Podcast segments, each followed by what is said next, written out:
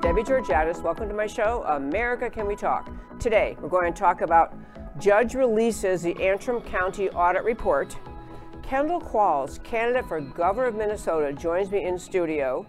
Love this guy. Uh, Pfizer fights for vax safety, uh, fights against a vaccine safety data release. A truckers' freedom convoy tearjerker video, you won't even believe it, and lockdowns did not help, say the experts. And of course, I'll tell you why these stories matter to you. Stay tuned. On America Can We Talk, I talk about election integrity, border security, healthcare freedom, race relations, energy and tax policy, education policy, free speech and assembly, freedom of religion, and all other issues that touch on the God given right of every American to life, liberty, and the pursuit of their version of happiness. Stay tuned. America Can We Talk is sponsored by GC Works, a Dallas based company performing advanced technology research in the oil and gas industry. Hello again and welcome to America Can We Talk and to today's First Five. I'm Debbie Georgatos.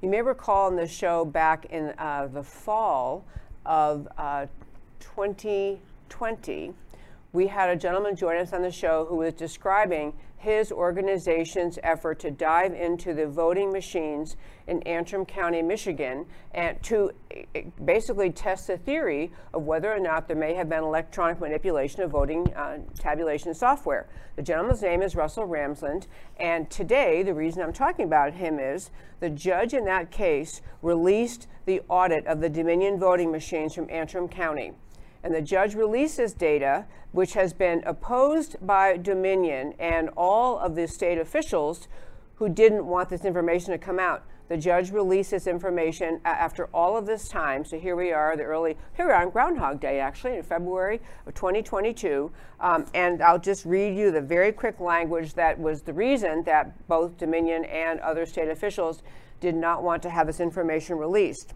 The bombshell report on the audit of the Dominion voting system machines in Antrim County, Michigan, revealed that the machines and their software were designed to create systemic fraud. Designed to create systemic fraud. In a nutshell, what he's saying was when voting machines, electronic machines, are looking at ballots, they have to have something built in that says this ballot is too hard to read, can't figure out for sure what this person meant. So they, instead of counting the vote either way on that ballot, they send the ballot instead over to and um, to be for to be manually reviewed. Uh, to have a a pile of those ballots goes out, and then people look at the ballot that the machine couldn't read, and they decide uh, what it finally said.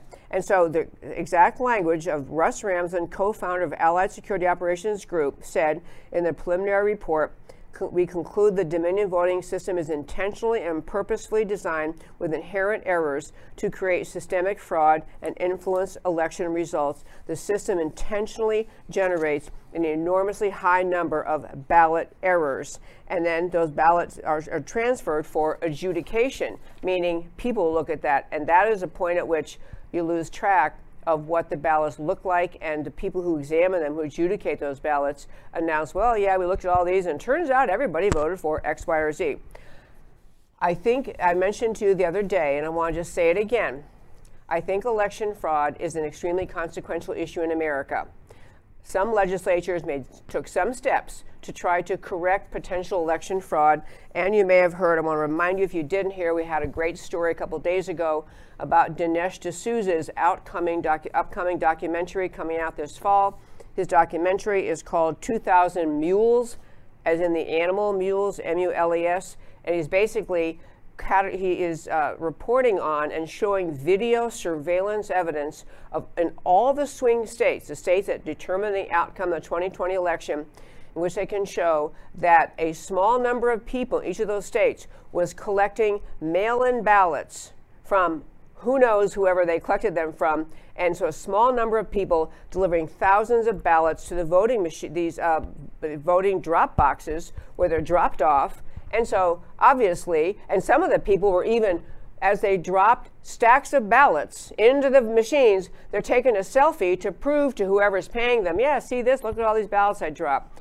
And this was information created because of the work of True the Vote that used uh, cell tower pinging, tracking of cell phones of people who were doing this, where they're pinging the cell towers were, and then, and then how many uh, ballots got dropped off in those locations.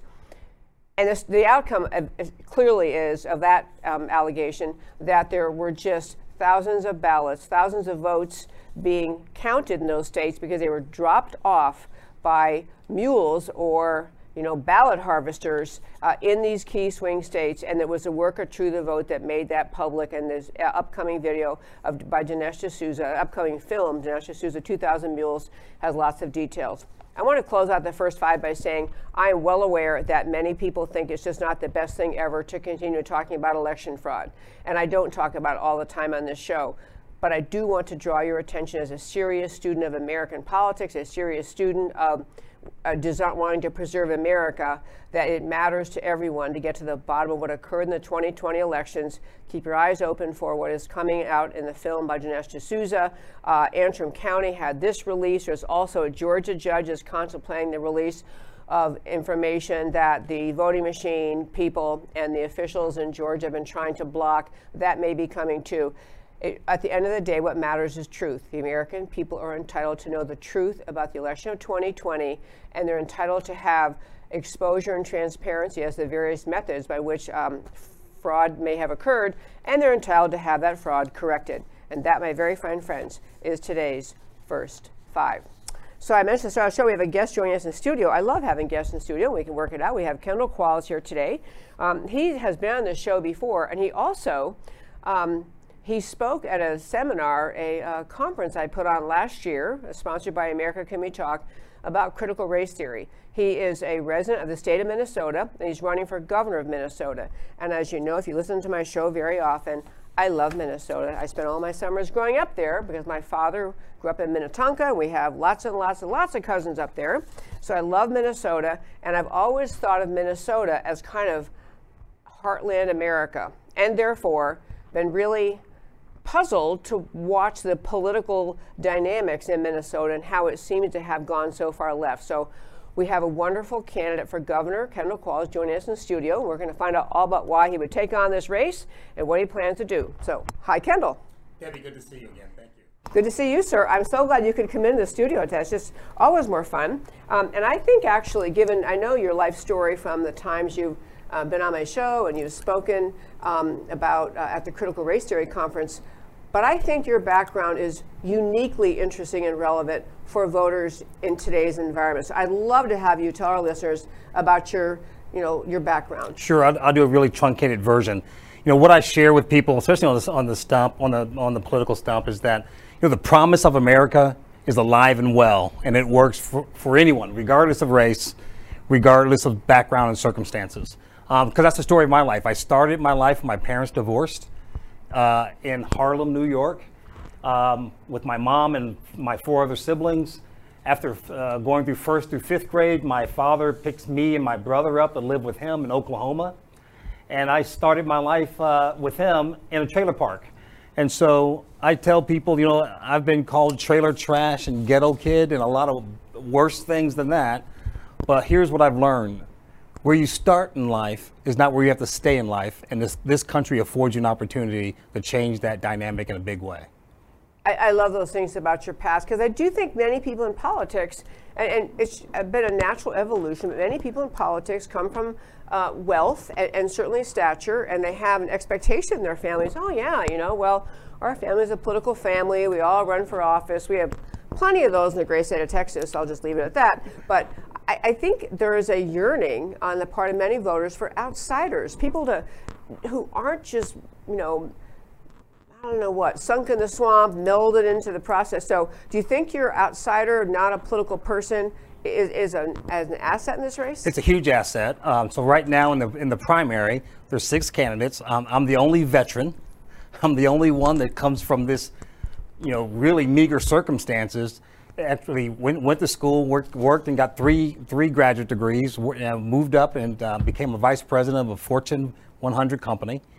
um, raised my family of five kids.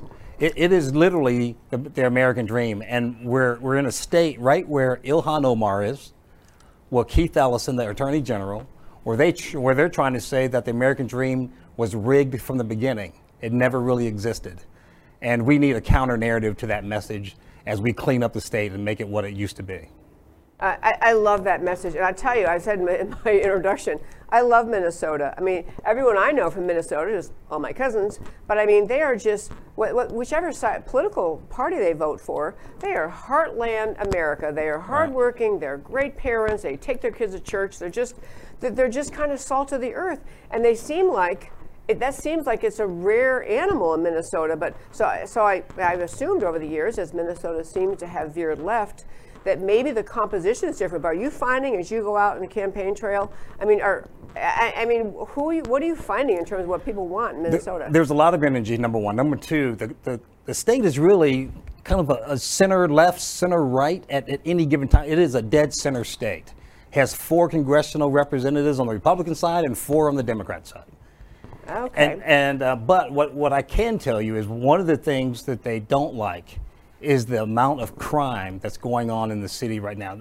Forbes magazine used to call um, Minnesota the safest city in the country, and we Wow. want to we want to get it back to that where it is. We back to that point because that's not necessarily a political issue. That's a, that's a security family issue. It's spreading beyond the inner cities and into the suburbs now.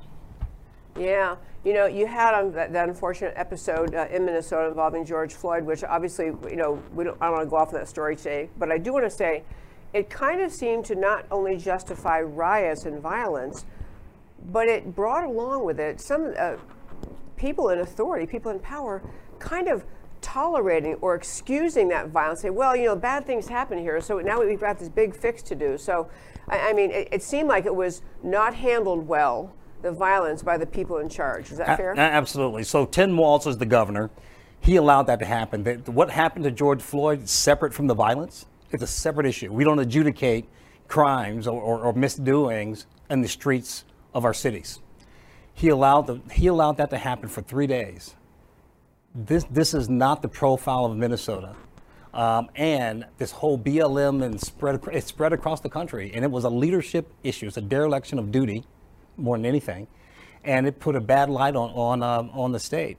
I mean, literally, he allowed the, the the country to believe that Minnesota is full of racist people and racist cops, and it's the furthest from the truth. I, I, I could not agree more. You also did something else I don't think you mentioned yet, but I, you know, you- you're just I, what I really appreciate about you on many things is you're kind of a problem solver, go getter, and one reason I say that is as this critical race theory expanded, as it became the trendy thing to talk about, and the trendy thing for many people to assume was just a uh, that America had a massive systemic racism problem, because that's what the left was saying. You formed an organization in Minnesota. I'd love to have you tell about that. Sure. So um, I started a nonprofit last year called Take Charge Minnesota, and it did two things. So two things: fifty percent of my time uh, went into the black community of the Twin Cities, and said, "Guys, look, we didn't used to live like this. You know, when I'm in my lifetime, when Martin Luther King was uh, was alive." Uh, and when we're at the time of his assassination, 80% of the black community were two-parent families. In our lifetime, 80% were two parent families at MLK's day. that's right. When I was Wow. five years old. Okay. And it's gone from 80% two parent families to 80% fatherless homes without one national initiative to reverse the trend. And so I went to, I went to the Twin Cities and I said, look, God did not intend for women to raise children alone. A lot of heads nodding up and down, but they weren't sure what to do next. And that's what we did. We, we focused on getting back to the roots of faith, family, and education. That's who we were as a culture before that we had help from the government. And so I did that for 50% of my time. I recruited people um, to help spread that message. And the other 50% of my time was traveling the state. I got calls from all over the state. Kendall, help me understand why they're pushing this, you know, this evil stuff, critical race theory in our, in our schools. Some of these towns, 99.9% white, and they're calling their kids oppressors. So from, from the suburban communities all the way across the state, I traveled for the whole year. Okay. And the organization is called Take Charge Minnesota? Take Charge Minnesota. And Debbie, I can tell you, it's the largest platform in the United States you'll see of black Americans that speak positively about the country, denounce Black Lives Matter, denounce critical race theory, and, and call for an appeal to get back to basics of faith, family, and education in the black community. Oh, I just love that. And you know, I actually think so. You're talking, taking this message all over Minnesota, but actually, people could replicate this in other states, right? I mean, they could do the same well, thing. Well, we're, we'll be starting uh, chapters in other states. So I have officially resigned in December. My wife now is heading heading that up as the executive director. Um, now I'm an official candidate, so I have to be decoupled from it, if you will. But uh, the message is the same that America works the, the idea and promise of America works. And we need to, if anything in this country, get back to the basics. We have a country to save, and we're going to start in Minnesota doing it. Oh, I just love that message. I, I, I truly do. And as this whole uh, evolution of on the left of uh, critical race theory and systemic racism, I think it caused a lot of people, they, they uh, would hear those kind of things. Uh, to say to our listeners, they would hear these kind of things and they would think, well, gee, you know, I don't think America's that way, but maybe I'm out of it. Maybe I missed something. And so, and because you didn't have a lot of voices trying to expose it until recently, I think a lot of teachers, school districts, parents just thought, well, I, you know, I don't think I'm that way, and I don't see families like that, but but maybe I'm really missing something. So to have voices, and Kendall Qualls' is one, but others too saying, no, actually, the, the, the underlying theory of critical race theory, the underlying argument that America is systemically racist is untrue. That's what you're saying. Not, not only untrue, the, the, origins of it comes from the Communist uh, Manifesto. That's the origins, and it's documented there. But here's the, here's the other dynamic that's is really, I call a scandal from, from a media standpoint. This is the least racist period in our country's history.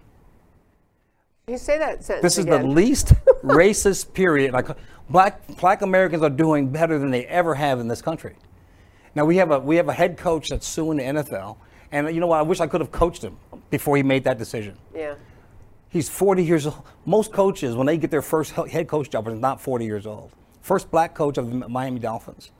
We have multiple coaches, oftentimes. In, but here's this, I, I tell my, my, my, friends and I tell uh, the audiences, my parents or grandparents would have loved to have grown up in the America that I grew up in. Yeah. We rarely talk about progress in, the, in this country, and, and I, I, call the media is complicit in this. In this, um, I, I, call hidden treasure, if you will, of how far we've come as a country. Okay, I, I love that you're saying that, and I have often thought, you know, if you're a child starting school now, and what you're hearing is what we're now describing critical race theory and, and systemic racism, and, and you don't have a, a worldview otherwise, I mean, you have your nice parents at home or something. Right. You really, what you do, you you start you start out in life being taught to hate America. That's right. That's exactly. Is that happening in Minnesota? They're teaching well, and this is why we're fighting back against it. It, it, is an evil under, underpinning, and in fact, it's permeating in the military right now with teachings and same thing.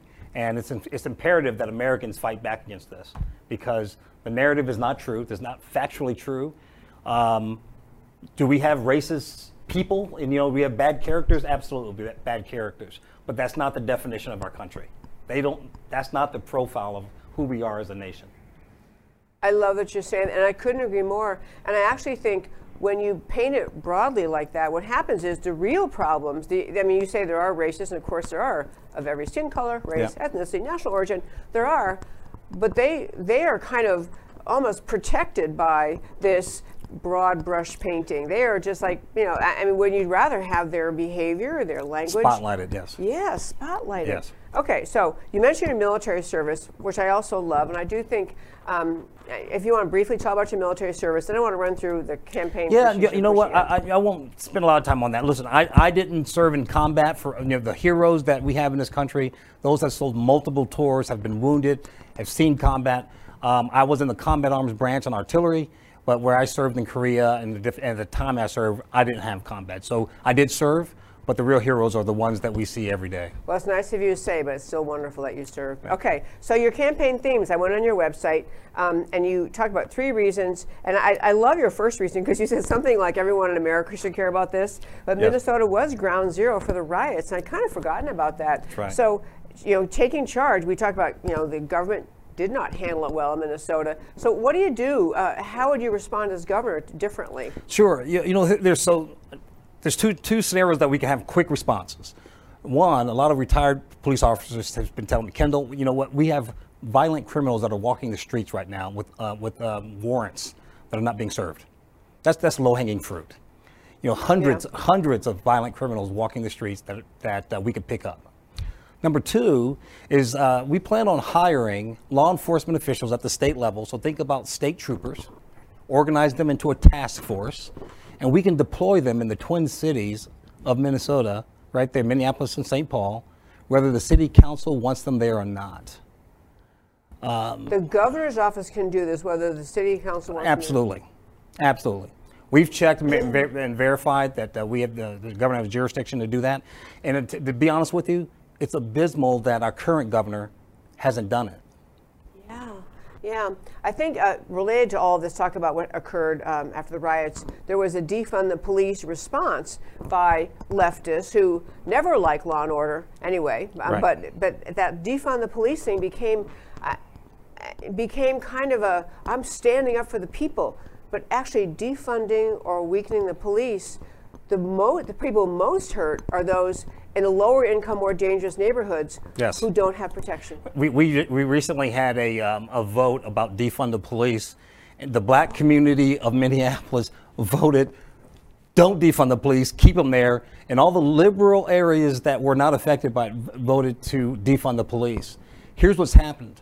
What, now this crime, we've got the largest number, highest number of carjackings now in the city, in the Twin Cities. It's spreading into some of the most affluent communities today. And we're literally seeing mothers and grandmothers be- beaten in parking lots and their cars taken at the highest level we've ever seen. Okay, when you talked about the, the white liberal suburbs who were saying, oh, yes, defund the police, you know, there have been several stories recently about people who are politicians, elected officials, who have been saying they are so proudly staying with defund the police until they get like carjacked in the parking lot of an airport or, or, or a cops. Exactly. And, like, you know what, actually, in second thought, of the police. Okay, so then you also have talked about people leaving Minnesota in record numbers, um, and, and it, I think in part has to do with tax burden. So what's your plan there? It's absolutely a tax burden. We're one of the highest state, states as it relates to uh, the tax burden on, on individuals as well as on the, on the business community. We have some of the top notch businesses in the country in the state of Minnesota. But when they expand, they're deciding to expand outside of the state because of the tax burden.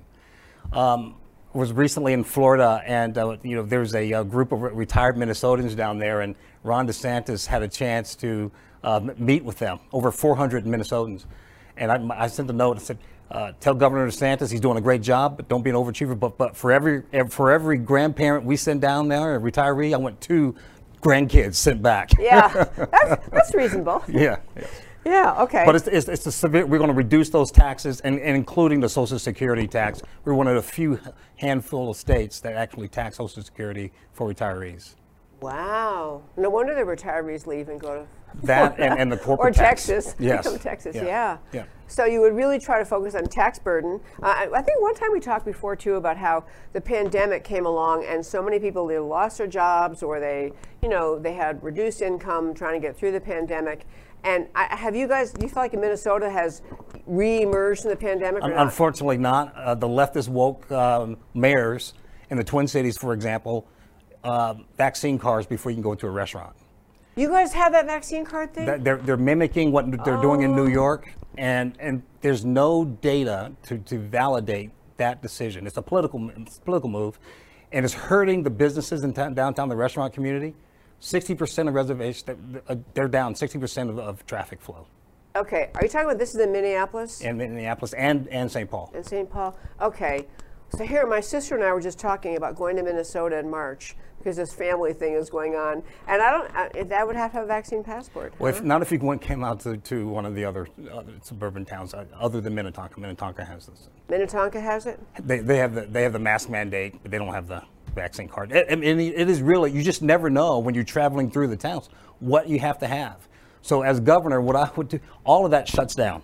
Oh, amen. None, none of it, none of it. There's no evidence, uh, uh, health health data uh, evidence that suggests that number one that it works, number two that it's needed.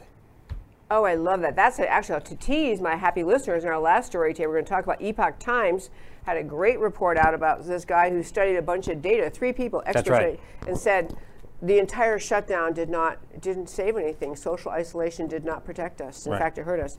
Okay, third thing you mentioned, um, and I, we've been touching on it, but people are feeling bullied by this constant accusation of systemic racism. So, how do you, and beside, I guess, trying to change the schools and trying to try to get CRT out of schools, get that thinking out of schools.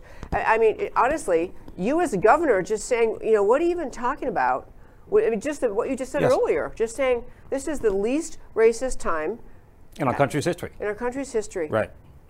Well, and here's the other part of it too. I think what voters and what, what people are wanting is that they're tired of the cancel culture. They're tired of everything being called racist. They're tired of, of, of being bullied by the left.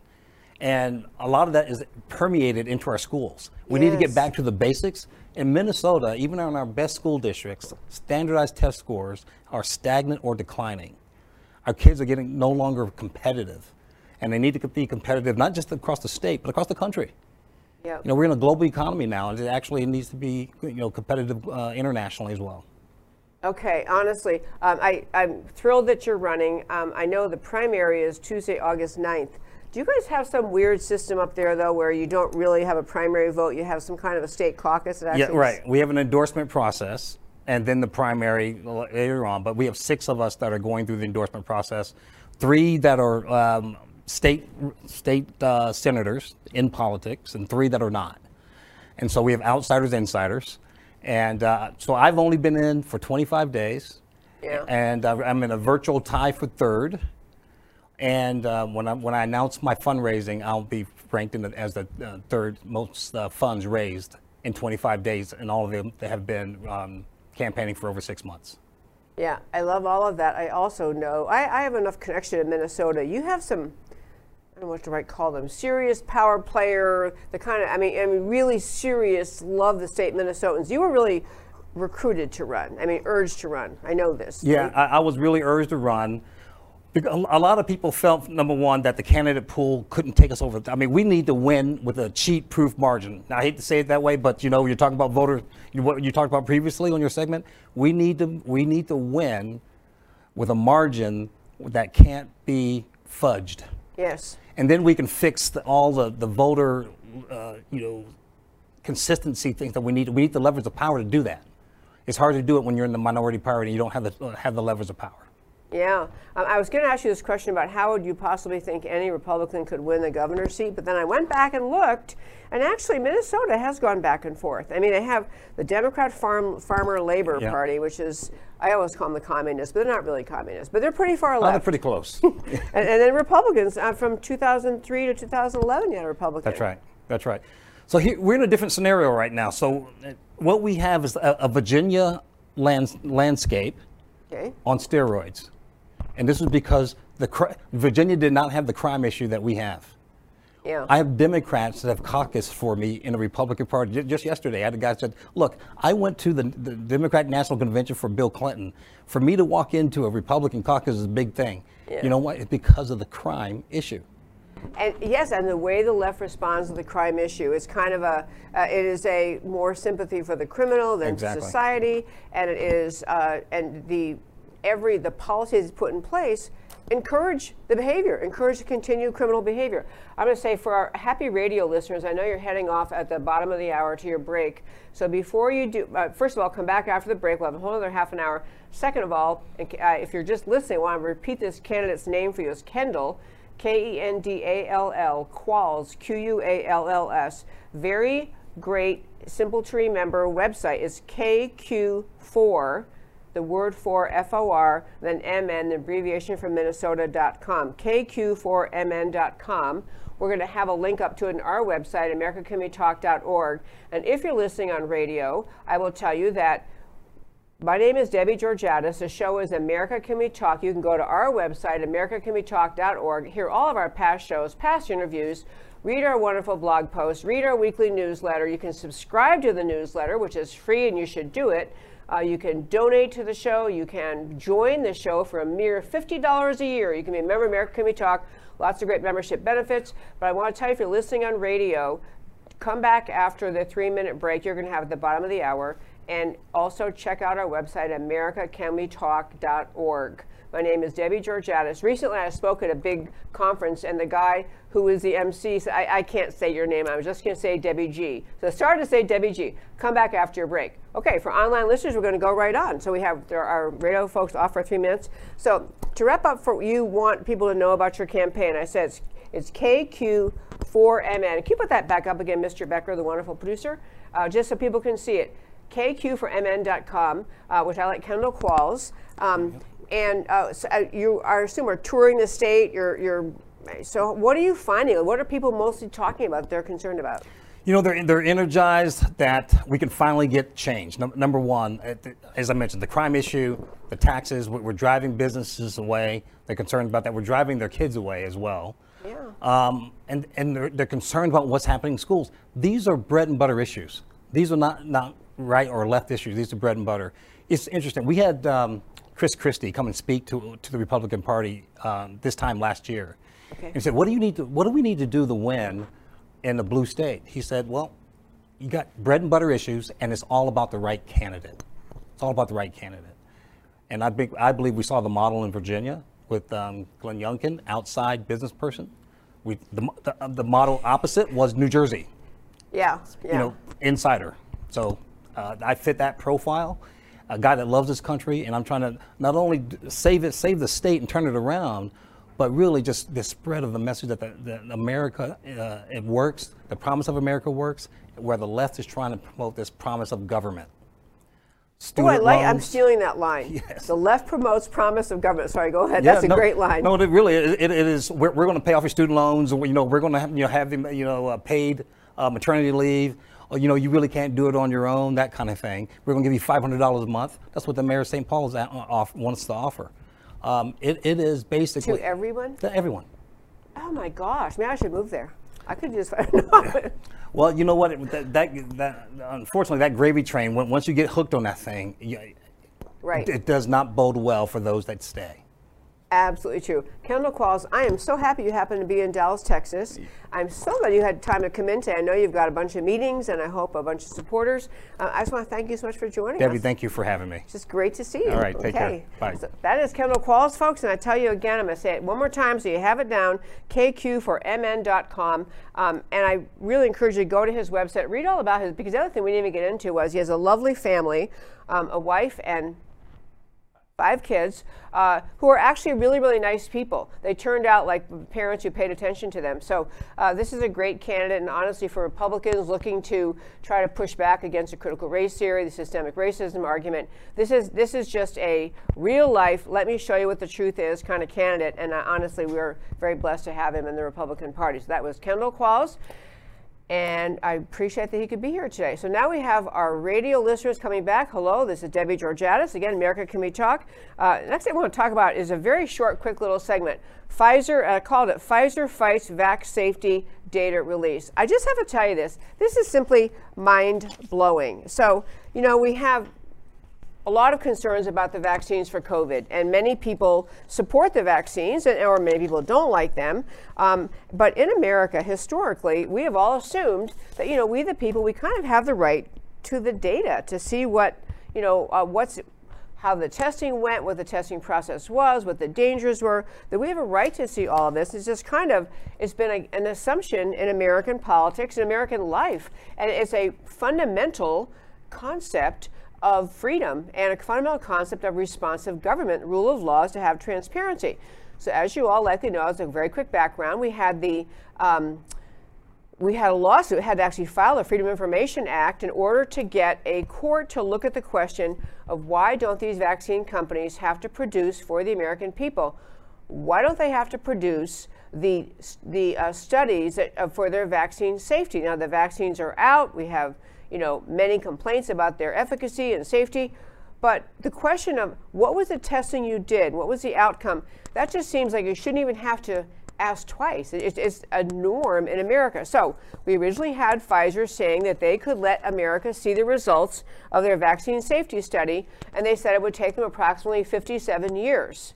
I am not making that up. 57 years to get the data ready. And so uh, got to a court, and the court said, mm, I don't think so. And so the court, you know, th- they're trying to say, well, it's very complex. Well, understand this this company is making millions and probably be billions by producing vaccines in a very rushed manner, many, many concerns about the safety of the vaccines. And yet, when you're trying to look at the vaccine safety, data of which they have over which they have unique possession. I mean, it's their data. Uh, they're they're saying, well, we really can't produce. Very very hard. We, we 57 years it's going to take us. And so a court said, I don't think so. They gave them till I think it was the end of September, and they broke it down in terms of data packets or volume information. Had to produce a certain a certain amount of information in a certain amount of time. This is what happened, and so uh, the FDA. Um, there was a scheduled release of documents related to the Pfizer COVID vaccine. There's a scheduled release on this, this plan. This, this judge he didn't suggest, he ordered, said this is the amount of time you're going to take to release the data. Pfizer had a data release coming up. Uh, they had actually uh, asked a federal court, um, you know, they, they weren't ready to do it, and they asked the federal court um, that they, they wanted to delay doing it. And then the FDA, the Food and Drug Administration, asked the federal court to intervene. Like they're not a party. You know, you know, litigation of parties. You know, in a civil context, you have a plaintiff and a defendant. In criminal context, you have the state versus the defendant. But you have parties, and so outside parties, someone who's not one of the two parties, you have to move to intervene to say, you know, I'm not really a party to this litigation, but I would like to have um, I, I, would like to intervene. So that's what the FDA asked. It intervened, and the FDA asked the court to further delay release of the COVID vaccine safety data. The FDA.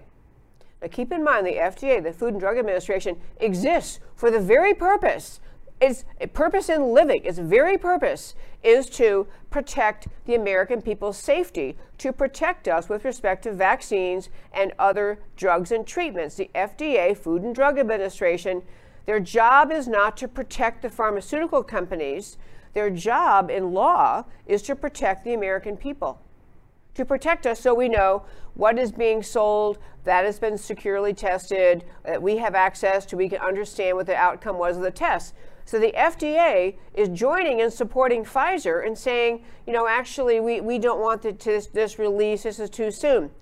And I have to uh, relate it back to we had a guest, uh, Brian, Dr. Brian Ardis. We had Dr. Brian, no, it was a different doctor. Anyway, we've had many doctors on the show. One of them was talking about the concept of regulatory capture. And the concept of it was that under regulatory capture, it's a, it's a a name given in, to an observation, which is that sometimes in not just America, but everywhere in America, a federal agency that has the jurisdiction to enforce law, to oversee an industry, to oversee some area of law, like the FDA has the, responsibility to oversee the pharmaceutical companies, the companies that are supposed to be overseen actually uh, become in control of the agency that is supposed to be watching them.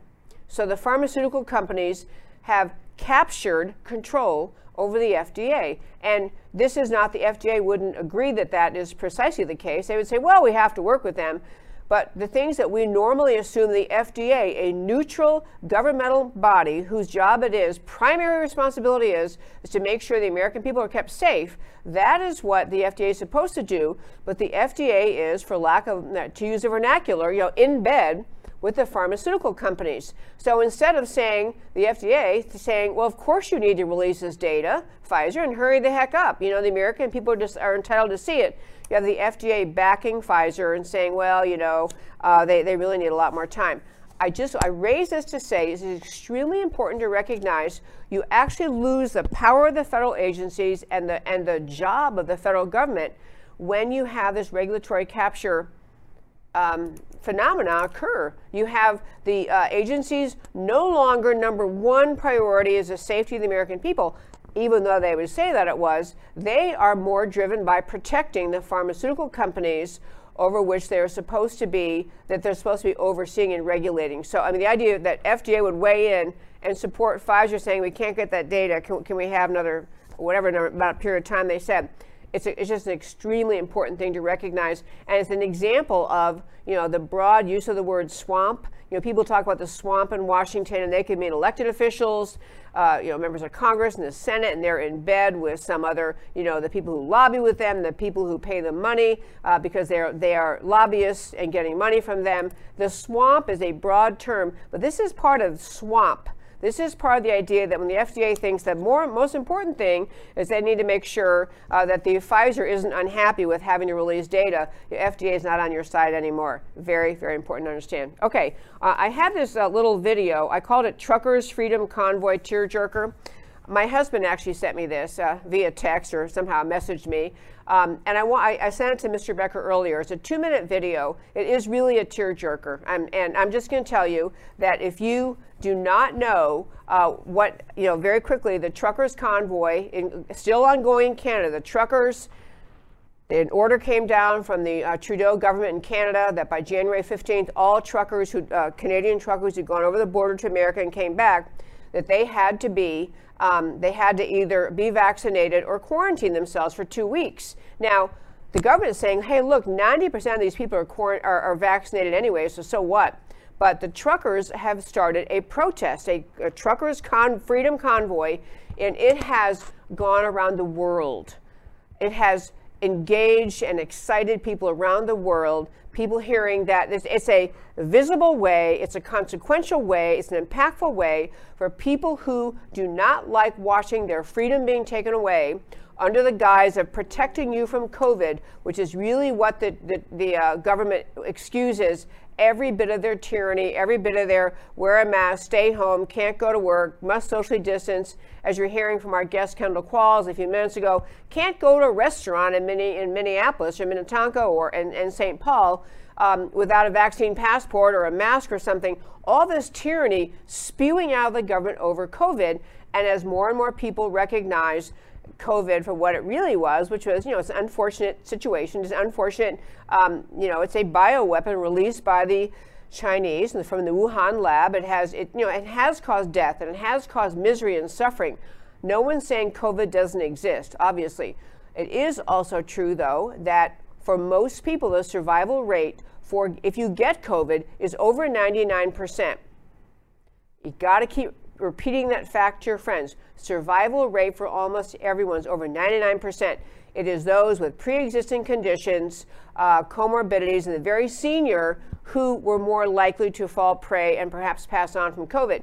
But back to my trucker story.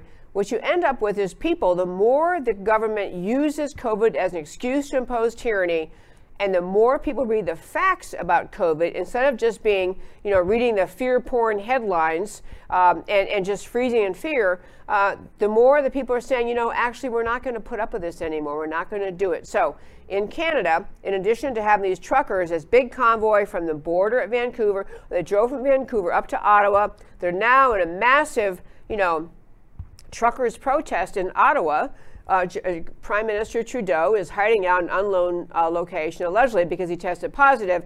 He doesn't want to deal with these people. He's been spewing out insulting uh, uh, ways of describing the truckers, calling him racist and bigot and all these things that don't fit these people. And the truckers have now blockaded the border. Uh, one of the many borders there are border entrances between America and Canada.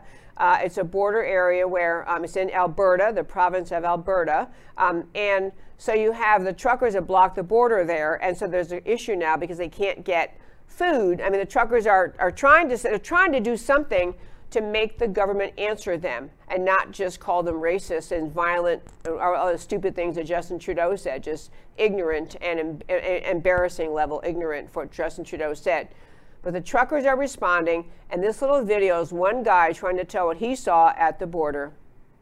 And uh, when we were in uh, Port Hope, there was uh, hundreds and hundreds of people uh, heading to Ottawa, but there was a lot of people that couldn't make it, so they brought food and all kinds of items for the truckers and whatnot, and we're asking people to take it up there. So we, we took a few bags. I just uh, got overwhelmed. We opened up one of the bags to see what they were what they had in them, and I got punched in the heart. Um, whoever these people are, they had their kids do up uh, a bag with a cookie in it for the truckers, and they attached a note with it. Put their artwork on there. Sorry, I'm getting emotional again. I'm going to show you what it was, and this is why we're doing what we're doing. Some little kid made this. Reach for the stars, we believe in you. It was a picture of a truck. Inside of it, they left a note.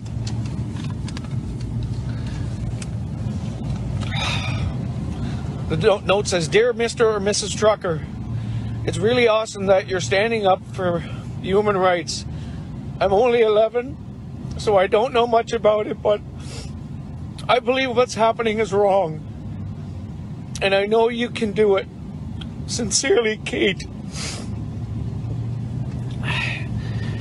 And she's got a a cookie in a baggie for a trucker. This is absolutely amazing, and this is why we're doing it. All you parents out there that know what's going on, God love you for letting your kids know. I'm going to sign off. Please just share this everywhere. This is amazing. Okay, I wanted to share that because you see that guy. Now, he's not a trucker, he's just helping out up there. And this, by the way, yesterday in the show, we played uh, two different uh, little short videos of people who are in Canada and they're out there in Ottawa. One was a woman who had a very thick accent. I think she said she came from Germany and a very thick accent. Uh, and you know, you can see it's freezing cold. I mean, everyone would rather be home in front of the fireplace uh, than standing out in these in this freezing cold. But she's out there just talking about what the government in Canada has done with respect to COVID and calling it tyrannical tyrannical. And she just talked about, you know, I couldn't get in to see my own mother. Uh, her, this woman's mother was very senior, and she couldn't get in to see her. Um, and th- they were just talking about, you know, this is this is the real Canada. This is this is who we are. We don't like tyranny. We don't like being shut down, and we're not going to take it anymore. Another was a guy who I don't know um, for sure. He had uh, the kind of um, uh, attire. Uh, looked to be uh, the, from the country of India, um, but any, in any case, uh, he now is a Canadian resident, and um, you know he had the, the head head turban uh, that many um, uh, people from the country of India wear. But basically, he's just saying this is everybody, every race, every ethnicity. We're out here to say we're not here protesting the vaccines, we're protesting the mandates. And there's just this spirit of freedom bursting out in, in uh, Canada and around the world. Um, they're now starting truckers' rallies in America and in uh, Western Europe because what's really happening, I think that for the first time in a long time, many people are waking up to the fact that you only get to hang on to freedom in every generation if, if you hang on, if you insist, if you stand up because there will always be people, and, and you know there are in the world today, always be people who will seize on the opportunity, seize on a current event, seize on something that will allow them to gain more power. COVID, to be very clear, I've talked about in the show before, and you should all, if you don't know this, you, should be aware of it. Um, there is a, a gentleman named Klaus Schwab who is the World Economic Forum guru, the international globalist socialist movement, who wrote a book very openly talking about COVID 19 is our opportunity for the Great Reset. He talks openly about using the reaction to COVID to manipulate the world into submission to the globalist socialist government he wants. And not just he, but there are leaders in every developed country around the world and probably some underdeveloped countries around the world who are part of this World Economic Forum, who see this as they don't just see this isn't just a mission to make sure that COVID vaccines and COVID treatments are distributed to every single country. It's not just to make sure somehow we're helping uh, poorer countries get access to COVID treatments. That's not what the World Economic Forum mission is. And they talk about using COVID as part of the Great Reset. What they are talking about is using COVID as a basis, as an excuse, excuse, as a launching point to convince the world to slowly bring the world, especially those pesky Americans who actually believe in individual liberty, bring them into submission. force them into doing what the World Economic Forum socialists want, what the COVID policy, uh, you know, mandators, tyranny uh, inflictors want, which is people decide, I'm so afraid of COVID, I'll do whatever the government says, I'll get whatever shots they tell me, whatever boosters they tell me, I'll stay home for the rest of my life if that's what I must do. This is an effort. It is, it is a, I mean, what I'm saying to you, you can, if you haven't heard these ideas before, you might be thinking, well, that's a little conspiracy theory. No, this is what Klaus Schwab is writing. He's writing. I don't have his book with me today, but he's talked, I've brought it many times before. He's openly talking about you've got to use COVID as an excuse for the Great Reset. When he says Great Reset, he means moving the world away from freedom, individual liberty, uh, private property, personal, uh, you know, pr- property you own yourself, to a socialist, globalist government, which he thinks is a better thing. He's the one actually where part of the report says by the year 2030, you won't own anything and you'll like it. You got to let that sink in. These people are not joking. This is not some college class where they're kind of daydreaming about what can we do someday. This is what they think they're accomplishing. So every single instance of standing up against the tyranny that is spewing out from local and uh, government and state officials and federal officials tied to COVID, every time you stand up, every time you resist, every time you say no, every time you support the truckers, you're helping the freedom movement push back against this massive ongoing World Economic Forum, UN 2030, you know, name all the different, uh, you know, Bilderberg, all those groups think that this is a better, they think they're the big orchestrators of the world, the big thinkers, the planners, the ones who can really figure out how to make everything safe and fair. What they mean by that is you'll have no freedom and you'll be happy. I'm going to hit one more story, but before I do that, I want to make um, two quick announcements. Uh, one is uh, that we are, um, this show has always been listener supported. I mean, I literally do this show in this lovely studio with this professional staff, wonderful producer. Um, and if you like this show and you appreciate it, I number one ask you if you would go to our website, americacanwetalk.org, on the homepage, sign up for our weekly newsletter. Just hit subscribe. I get an email. You'll get a once a week email from me. I never saw the list, and it's free. Number two, you can support this show and donations can be made on the website. You just hit the donate button and you can send money. As it's so appreciated. I've never had a salary yet. I've been doing this show since 2014. It's all about saving America, the only point in doing this show. And number three, you can join America Can We Talk. Join AmericaCanWeTalk.org. $50 a year is the minimum membership. You can join. You get discounts on our future conferences. We have two coming up this year. You get discounts on our products on our website. It's a great thing to do and a great way to support this show. The other thing you can do is uh, you can go to mypillow.com. At mypillow.com, and for our li- radio listeners, uh, mypillow.com is the website that is it has all the products that are being sold uh, by mypillow.com, including uh, pillows, of course. That's their basic product. Really, really high quality pillows. Pillows, sheets, bath towels, bathrobes, slippers, and literally dozens of other projects I ha- products I haven't tried. I'm just telling you the ones I have tried. Go to mypillow.com, place an order. You get up to 66% off, up to 66% off. So you get a great discount on everything you buy, and I get a small payment from them. As when you, in the ending, when you're wrapping up your ordering, uh, they ask you for a promo code. Put in Debbie G, D E B B I E G, Debbie G. Do not do anybody else who's doing My Pillow promo. Just order it from me. Order from mypillow.com. Put in the promo code Debbie G. I'll also take a moment to tell you about the beverage that I like. This is also another way for this show. I can be, uh, I can help. You can help get uh, support this show and get a great product out of it. There's a wonderful project called Hydro Shot. It is a drink. It's a nitric oxide boost drink.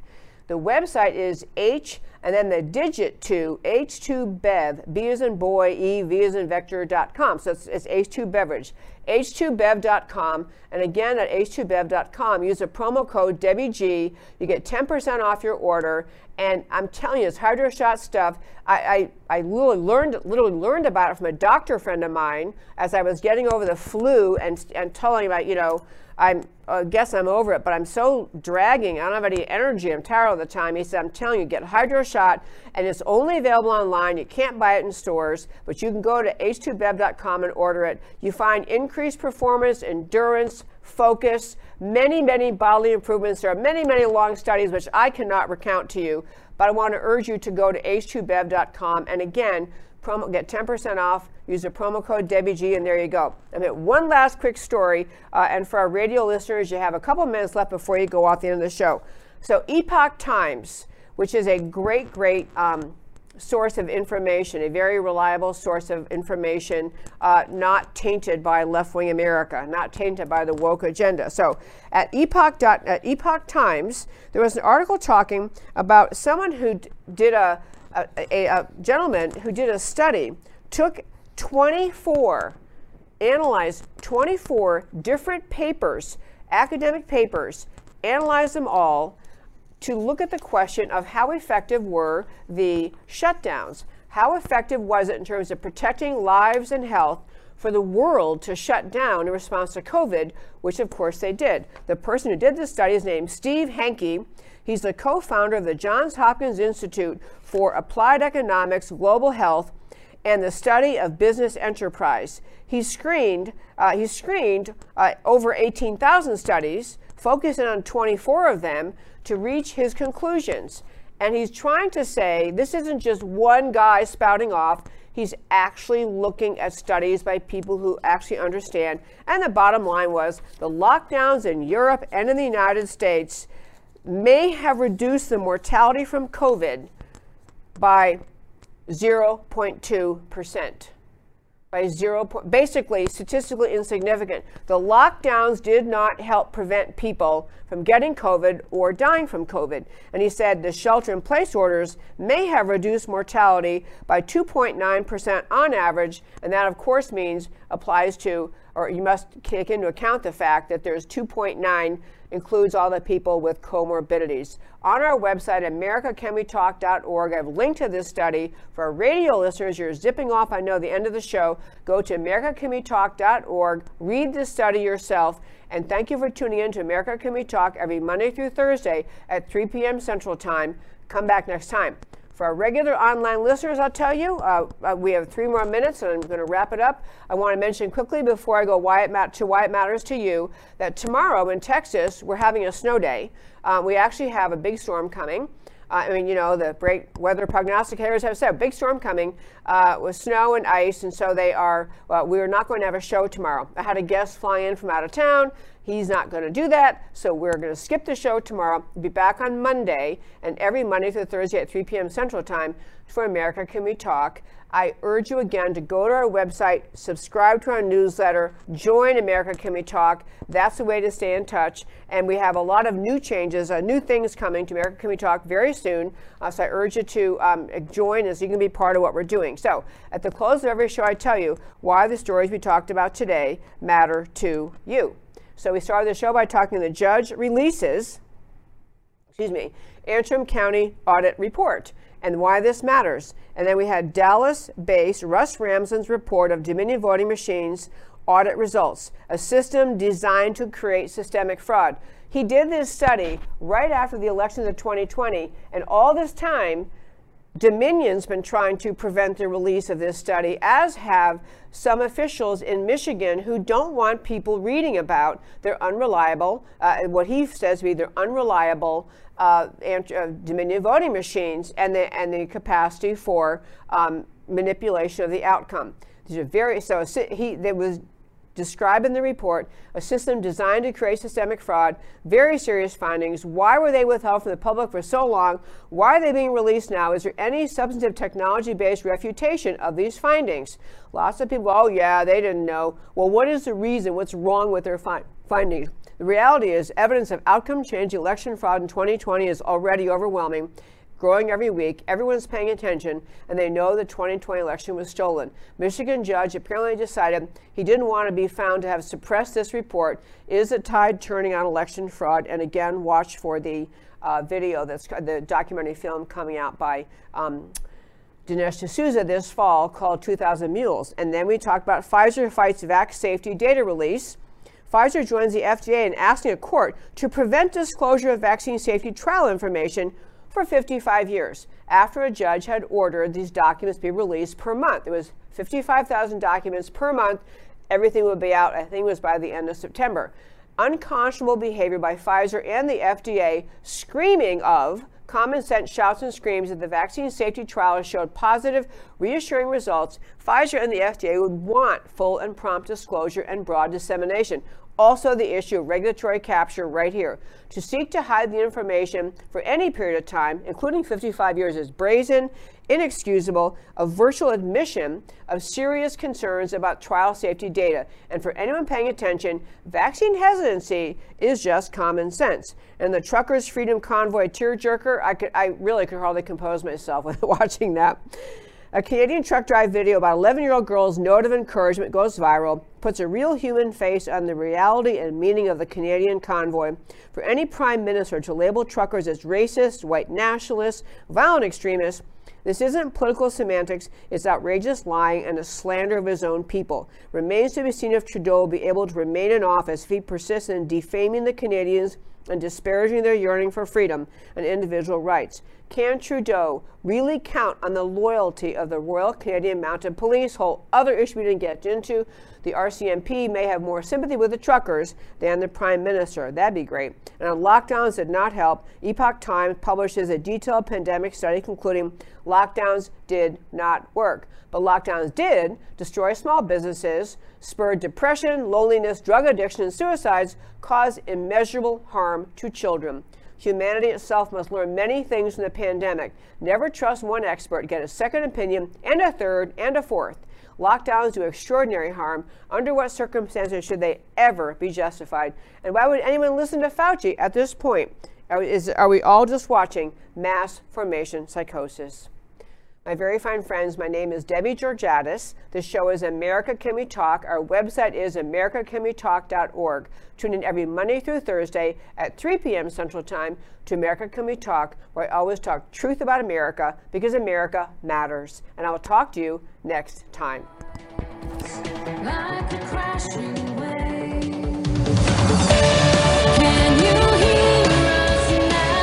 America Can We Talk?